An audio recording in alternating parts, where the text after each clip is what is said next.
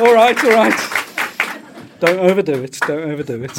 Hey, it's great to see you all. Thank you for coming.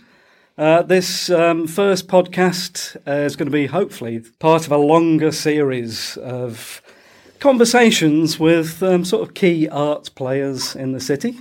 Each of the episodes is going to have Michelle Dee with us. Woo!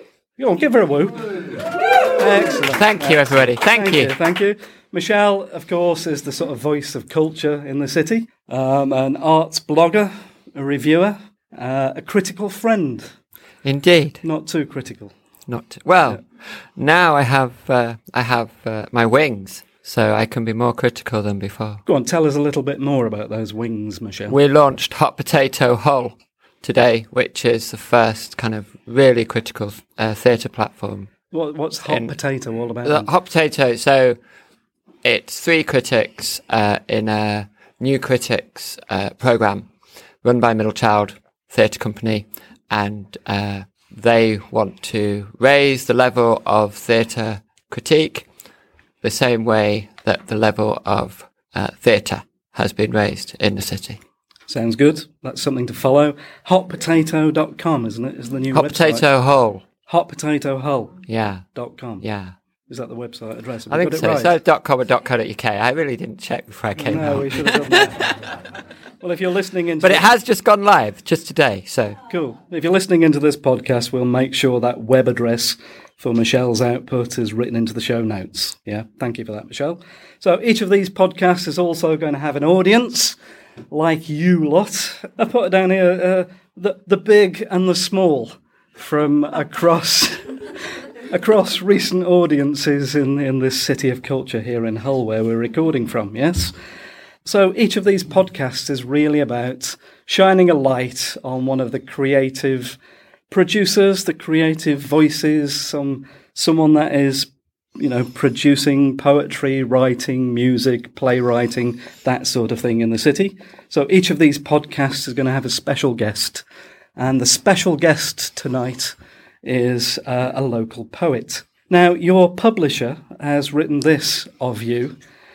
Your publisher has written, it was once said of another Hull poet, Andrew Marvel,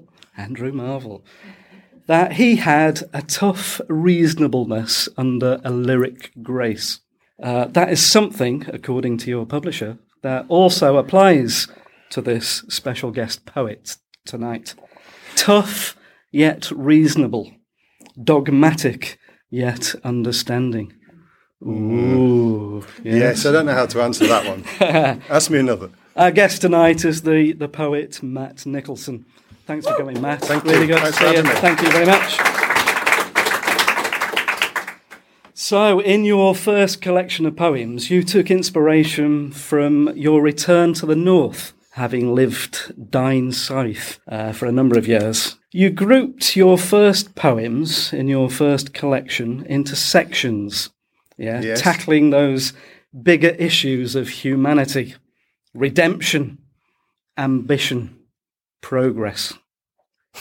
Yes. Yeah. I'm regretting it now. Oh, no. So in this collection, which is called We Are Not All Blessed With a Hat-Shaped Head, your starting inspiration seemingly is the humble hat. So is this you wanting to get ahead? Oh! No, not at all. What it is I like long titles, first and foremost. I also think that when I was putting the collection together for the first time, I noticed there was quite a lot of poems that sort of dealt with conformity and dealt with the fact that sometimes conformity needs to be praised and alluded to and aspired to, and other times it needs to be supported or criticised. And I thought that when I was reading the poems, there was sort of all sides there. And so I wanted a phrase that sort of said we're not all the same, but with slightly more poetic input to it. So I'm not quite sure. I think it probably came to me in a dream is probably the safest thing to say, because I can't remember. We've asked you to read one poem that is perhaps key to the whole collection. Yes, this poem is a poem that came about as a result of an existential crisis on an allotment.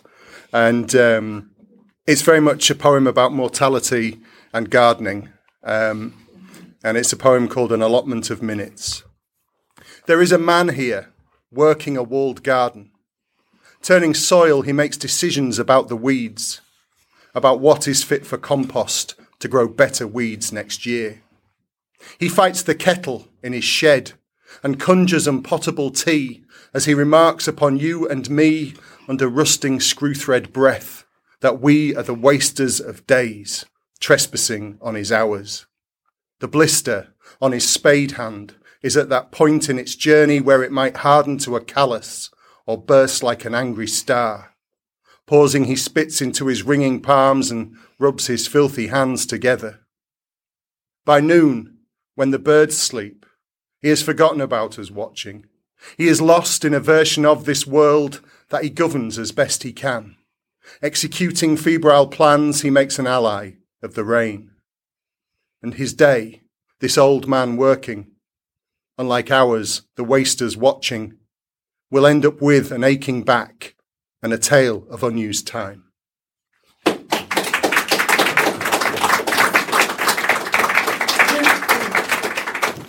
on then, critical friend. Yeah, have you got an allotment? No, it was Rob Ewinson's allotment. Oh, was it?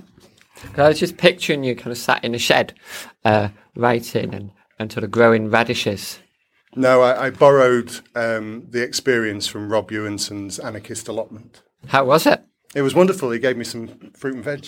Oh, good, good, good. So, to get the poetry bit out of the way. Always best. Always best. I wrote about your new book, We Are Not All Blessed With a Hat-Shaped Head. Let's get it right. Go on, say that again. Yeah, we are not all blessed with a hat-shaped head. It was perfect in rehearsal.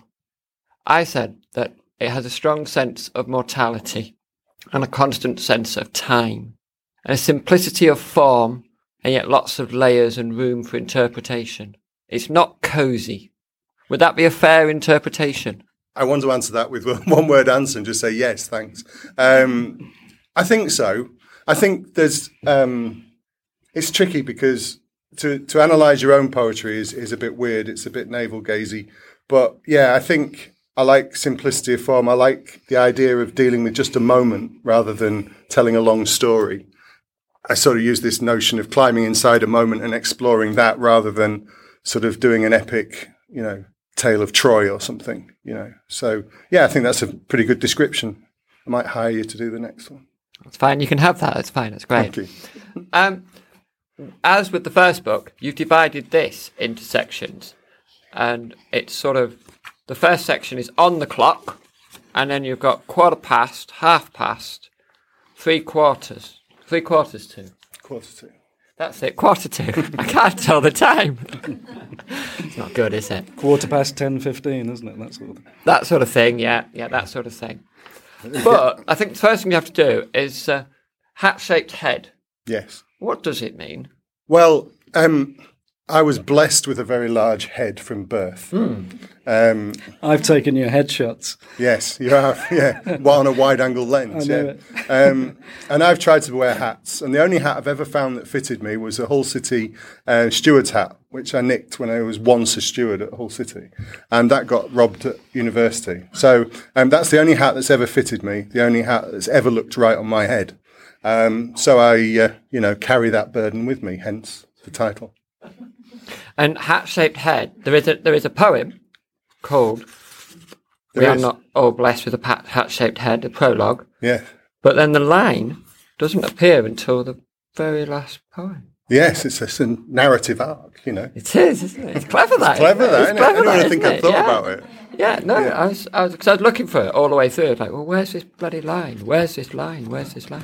But yes, it's right at the end of the book. So that was deliberate. You have to get right to the back of the book before you get it in a poem called "The End." Mm. But I was reading this today in the hospital waiting room. I was reading the poem "Gone." I started tearing up. And I don't know whether that was because I was watching some bloke having needles stuck into him, sort of out the corner of my eye, or whether this was the poem. But yeah, I started tearing up, and that doesn't happen to me. And when I say it's not cosy, It's not cuddly, it's not warm and comforting. There's some really hard edges. You really are aware of your own sense of mortality and that of others. Well, do you think the Grim Reaper's behind you? Well, in the last few years, I've had a couple of heart-related issues. Hearts come up in the yes. book a lot. You've got paper-shaped hearts and paper-wrapped hearts and other hearts. Well, I have heart failure and I'm out of rhythm. I don't have a proper regular heartbeat, which for a poet not having a rhythm is perhaps a weird one. But in the last few years, that's become a factor in my life, and I live with it. I live normally with it, but it's there. And I think you've got to write what you know, and you've got to write what you're feeling, and you've got to write what's nearest to your emotions. And the fact that, I'm 46 years old and I go to hospital once every 6 months and that kind of thing and take a lot of tablets. I guess mortality is going to be a thing. The reason why the book's into four parts, the four quarters of the clock, is simply the reiteration of that time thing and time moving on. So, yeah. Do you write for yourself or do you write for an audience? I think I write for myself more than I did when I started out. I think it's very difficult to... I don't think I'm skilled enough to write for an audience. I think there's a certain kind of writer who can jump out of their own self almost and write as somebody else, as a character for an audience. I think the more I do it, the more I am aware of an audience, because I'm doing quite a lot of performing as well. So I know which ones work well and I know why they work well, hopefully, as time goes on. So, but predominantly, I think I write because the world befuddles me more than most, perhaps, and I think I'm just trying to find answers to some of those bits that, cause the confusion. It's like therapy, isn't it? But do you have to go through some sort of personal liturgy to get this head that isn't hat-shaped into the right frame of mind for writing? Do you have a favourite pencil? Do you write at a particular desk? Do you write at a particular time of day? How do you? Yeah, it's a habit. It's very much a habit. I do write every day, and I do write for at least 3 hours every day. A lot goes in the bin, obviously, as I hope most writers throw most of their stuff away and keep only the good stuff. But I do write every day. I do think it's a habit. I do sit at the same desk. I do use the same pencil. It's getting shorter. Yes. I've got 11 left in the box that are the same. So when they're done, I might pack it in. But yeah, that's it really. I was going to say we have to have a sort of a telethon for pencils for Matt, don't we? I've actually got a poem about a pencil in the book. Do you? Go on. Do you want to read it to us? No, it's dreadful. No, come on. Give us a dreadful poem. I use these pencils which Hemingway used to use, right? How pretentious is that? That's quite pretentious. It's brilliant though. I love it. I love the fact that you can buy a pencil now that used to be made back then and they're still making it now, and it's called a Blackwing 602. Double sharpened point and cone, cedar wood and Japanese graphite glide across this page like an occluded front rolling in from the west. A touch too much indulgence, a tool of a lonely trade. Maybe you are a status symbol or just my costume for this soul parade. My Blackwing 602, you are an enigma and my friend. Oh. So, a love song to a pencil. Let me read this to you, Matt, and somebody in the audience might actually recognise this sentence, yeah. It's a sentence about reviews, actually. I did a bit of a Google to see what other people had written about you, just to sort of show that I can do a bit of background research. We're not just flying by the seat of our pants. Well, we are, but anyway, here it goes. Matt Nicholson was not a voice I immediately warmed to. I had readily tarred him with a blokey poetry brush, with watered-down lessons in local history. Yes, somebody around the table. I'm aware of it. Might recognise that. Are you... Very aware of it. Yeah. Are you one of these utterly introspective writers, not giving a toss about anyone else, writing only because you really need to sort of release some inner energy? Or do you write to please an audience or readership or even a critical friend? I like to think that I can learn from what other people have to say. I think if you were to read the stuff that Michelle had probably heard when she read that. Oh, you've mentioned that person now. Oh, sorry. I was going to keep it quiet. Well, the picture's fallen off the dartboard now. It's all right. Yeah, I'd like to think I could learn from other people. I'm one of these people that, you know, takes everything on board, cries a bit and gets on with it, really. I don't ignore anything because I think it's a fool who ignores what other people have to say. But I think as you get older, and I think the more you do it, you realise sometimes what other people's motives are or what the circumstances or the context in which they're saying things are. So I didn't cry for long. You made a point of getting outside of the city. You do a lot of travelling. So where have you been and what have you done? Wow. I've been all over Yorkshire, to open mic nights, poetry nights. What sort of places? Harrogate, York, Sheffield, Leeds, Wakefield, Manchester, Chesterfield. That's quite an itinerary. Mm. You travel out in your little orange tangerine car. That's right, yeah. Yeah. I've been in your orange tangerine car, the poetry mobile, yeah.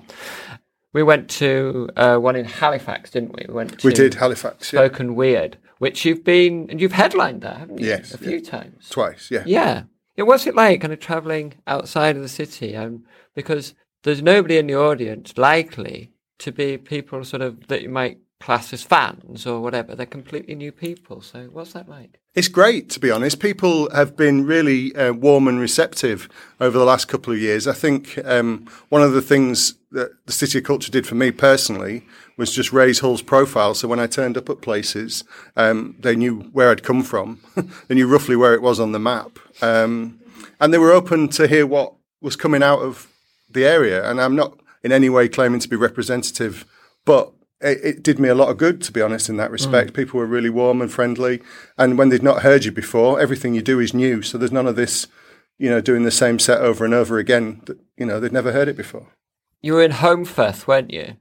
Yeah, in November. And then just, was it yesterday, day before you were in Chesterfield? Well, those two are particularly, I mean, Holmfirth was part of the Arts Festival fundraising, and I was supporting a poet called Matt Abbott. I don't know if any of you've heard of Matt Abbott, but he's quite a big name, young poet on the spoken word scene. And he was in the Halifax adverts, wasn't he? No, he was in the Nationwide adverts. There we go, Nationwide adverts. Next door on the high street. And there was 100 plus people there. You know, it was a real proper full house and a great atmosphere. And I was saying to Michelle earlier, that's why she's brought this up, I think, when I went to Chesterfield this week, there were 13 people there. But the 102 people in Home Firth bought 3 books between them, and the 13 people in Chesterfield bought 6 between them. So there's no proof to, there's no art to it. There's no science. You just turn up and do what you can and see if they like you. And if you go down well, they're very receptive. There's a lot of people doing a lot of stuff out there, but what should we be looking for? Kind of, who have you seen that sort of they're doing something different? They seem to be, they've got something. There's some amazing names about the place at the moment. Some of my favourites. I mean, there's some established people like Helen Moore and Kim Moore and those kind of people. But there's a lady from Wigan called Louise Fazakali who is easily one of the best I've seen. Obviously, there's a lady called Toria Garbutt who's been to Hull a few times.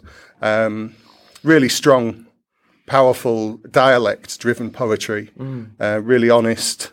You think mine's not cosy, some of theirs is perhaps less cosy. But yeah, there's some really strong, a lot of very strong female performers at the moment. Is there not? I'm sorry. No, go on. I'm going to. Yeah, one of you. Is the north of England actually more poetic than the south of England? I mean, Hull as a city is actually described as a very poetic city. Yes. So if you were to draw a line between the south of England and the north of England, where poetry begins, where would it be? Is the north generally more poetic? My experience has gone as far south as Derby and Chesterfield.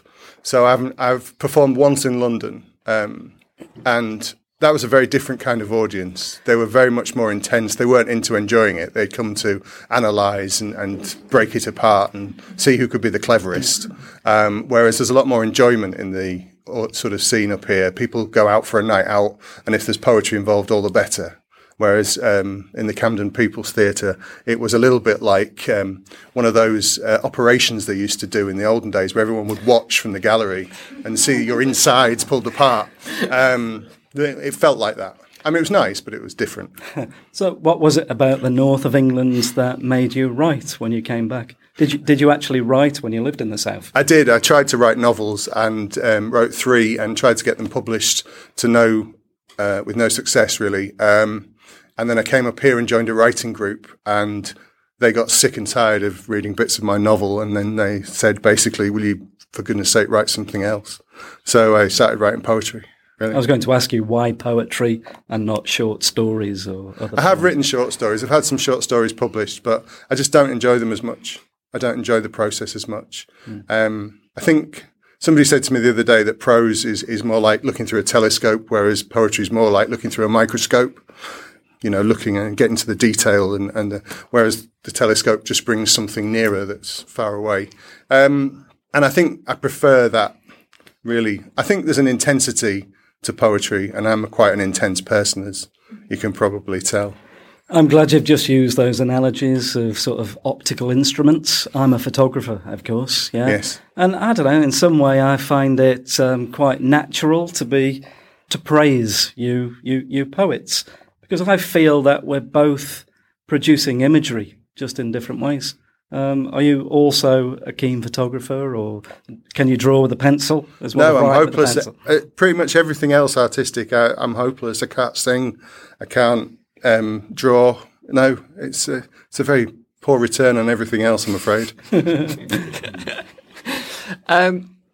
Yeah, so something I want to know is, and you don't know, I don't know whether you know it or not, but can you tell me what is a slam, and possibly for the audience as well, what is a slam, and how does it differ from any other poetry gig? Right. You're asking somebody with a fairly strong opinion on the subject. So I'm hoping. It is only my opinion, and I respect the whole notion of slam. Slam poetry is competitive poetry. It is fitting as many words as you can into 3 minutes, in my opinion. It is... not really about the art of writing, it's about the art of performing in a very confined timeline. It's about hitting important, perhaps virtue signalling type subjects along the way to get the audience on your side.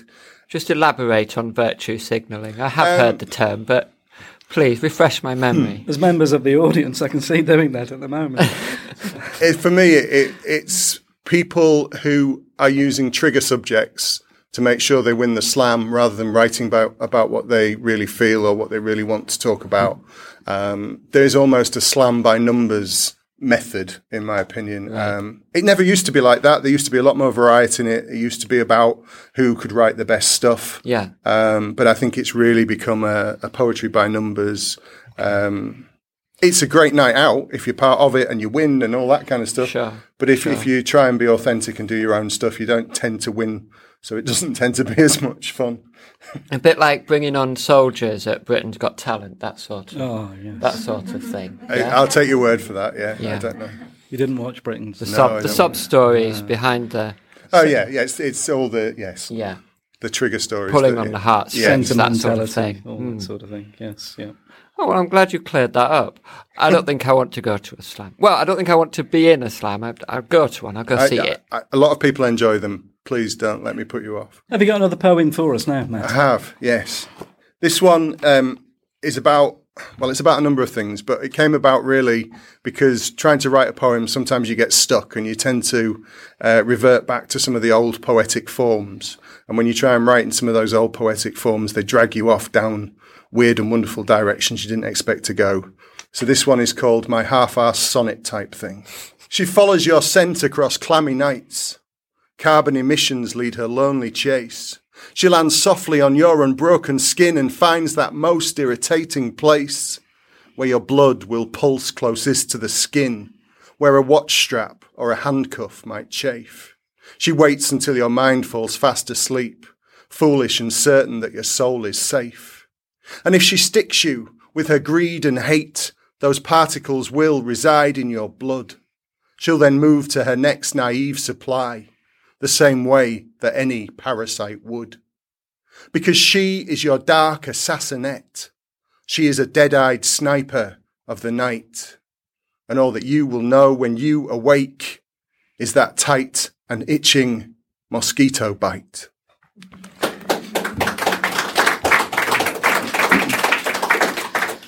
Let's open the conversation up to this motley crew that are sitting here listening to you. Yeah, you've made some quite, some good comments about slam poetry in particular. I know there's at least one person in the audience that is quite a keen slam poet. So, audience, have you got any questions you'd like to put to Matt? Oh, there's one. Yeah, come on, shout up. Hi, I'm quite interested in identities and how people see themselves. As, you know, we're going to say, what do you do? And yes. You know, how then you're put into a bracket. Can you, when people say, what do? Do you say, I am a poet? And when did that first start? And it's a bit like when you're an actor, are you an actor when you're acting? Or, yes. You know, are you a poet when you're only writing a poet? Yes. It's a tricky one because the label I am a poet was quite hard to accept for quite a long time because I've been trying to write novels for a few years. And it's still not the done thing to say you're a writer or to say you're a poet. It's still difficult to balance with the sort of gender stereotypes and things like that. And certainly the rest of my family are not particularly artistically inclined. And I had a few quite interesting conversations along the way about exactly what a poet might be and how he might earn his money. I do wear the badge now. I do say I am a poet. It took a while. When I wrote the first book a couple of years ago, I didn't use it so much. But I do a lot more performing now. I'm out and about a lot and covering quite a lot of miles and stuff. And I can't not say it really. So I've had to get used to it. But it took a long time. As you can see by my body language, it still freaks me out to actually justify it. This feels like a bit of therapy, really, now. Yes. I am Matt Nicholson. I am a poet. Yeah. I've been in this sort of situation in other sort of areas of my work. Yes. Yes, where people stand up and say, I am. Yes. Yeah. Have we got any other questions? Put to Matt. Dave Windass, go on, shout them out, man. I liked your impassioned takedown of slam poetry, Matt. There's clearly a difference between writing for the page and writing for performance. Yes. And I wondered what your views were on that and how that might affect how you write poetry. It does. My personal experience is that I've kind of come to page poetry via performance rather than the other way round. I've got a sort of performance-style delivery when I go on stage and stuff, but I do tend to do what I class as a page poem. I don't try and concede too much to the sort of performance world. I don't sort of force rhymes or anything like that unless it's justified for me. So you see a lot of people out there who are sort of on the cusp, foot in either camp almost, and it's quite tricky. I've had people come up to me and say, I'm really lucky because I can do a bit of both. But actually that's a real tension. And to begin with, that tension nearly put me off it completely. But as time's gone on, I feel like it feeds it more now because I know that if I'm writing something, it has to be good enough for me to be reading it off the page, but it also potentially has to be in a room full of people, something that's got enough commonality or enough immediacy for people to get what I'm on about. The good thing is often I'll do a poem and someone will come up to me afterwards and say, oh, that's not quite the performance poetry I'm used to. I'm not quite sure what you meant. And then they buy a book because they want to read it and work it out. So in that respect, it works quite well. But it is a tension that I do sometimes feed off and sometimes struggle with. No, Michelle, have you got one last question to put to Matt? We have. The audience. Dave, go on, shout it out. I've got a massive head as well. Yeah. I've never tried buying a paper boy hat and then loosening the rim up with some really hot steam and pulling it. I haven't, but I'm going to see you after. Yeah. I'm tempted to get a hat made now. That's the right size and everything. But I just think, you know, having never worn a hat, if I was to suddenly start wearing a hat, being a poet, you know, I'm just reinforcing some of those You know, I'd have to. I had one made, but I lost it. I was fuming. Well, that's the thing about hats, isn't it? Clearly, they are very emotive. Yeah, when you lose a hat, it is tragic. Mm. So maybe not get one. I did think of asking everyone to come in a hat tonight. I've got the opposite effect. I've got a really small head. Small head. And hats just always, they come down here on me. They all come down my eyebrows. They don't sit. They just fall. Yeah, it's terrible. No. I'm thinking it's a good title now. I didn't like the title before, but I'm happy with it now. It's growing on people, isn't it? Yeah. Come in a hat's a good title. Come in a hat. Oh. Spell it right. There we go. I've now got. My mother's going to listen to this. Come in a hat. Oh dear. I've now got to tick that explicit box when I upload this, haven't I? So, Matt, you've been described as a poet that has a real voice, a real message. Again, that's I read that on your publisher's website. Yeah, bless him. What have you got in you for the future? Well, I'm going on a tour at the end of my thunder. Sorry. Okay. Well, I don't need much encouragement to talk about this. Go for it. I'm going on a tour at the end of October and November, supporting Matt Abbott, who I've mentioned before. We're doing 22 dates across the country in 6 weeks, so it's going to be a proper rock and roll poetry tour, which I'll probably need about 3 months off after that to recover. But then I've got an idea for a book of murder poems, which may well be called 100 Ways to Kill a Man. Mm. You've got people in mind. Yeah, I wrote one this week, which I took to a writing group last night, just to test it, and I thought they might call the police, but they didn't, they liked it. So it kind of reinforced the idea. Sort of, some of them will be tongue-in-cheek, and some of them will be really nasty. You've got ambitions to be a crime writer, then? I did write a couple of crime novels, but clearly the agents in London didn't quite see my potential in that market. I might dig them out one day. We've got to that stage where you need to sort of flick through your book there, find your poem that you're going to finish this podcast with. So we've been speaking to Matt Nicholson. If you're on Twitter, you'll find him at Matt Poet Hull. And his publisher is King's England Publishers.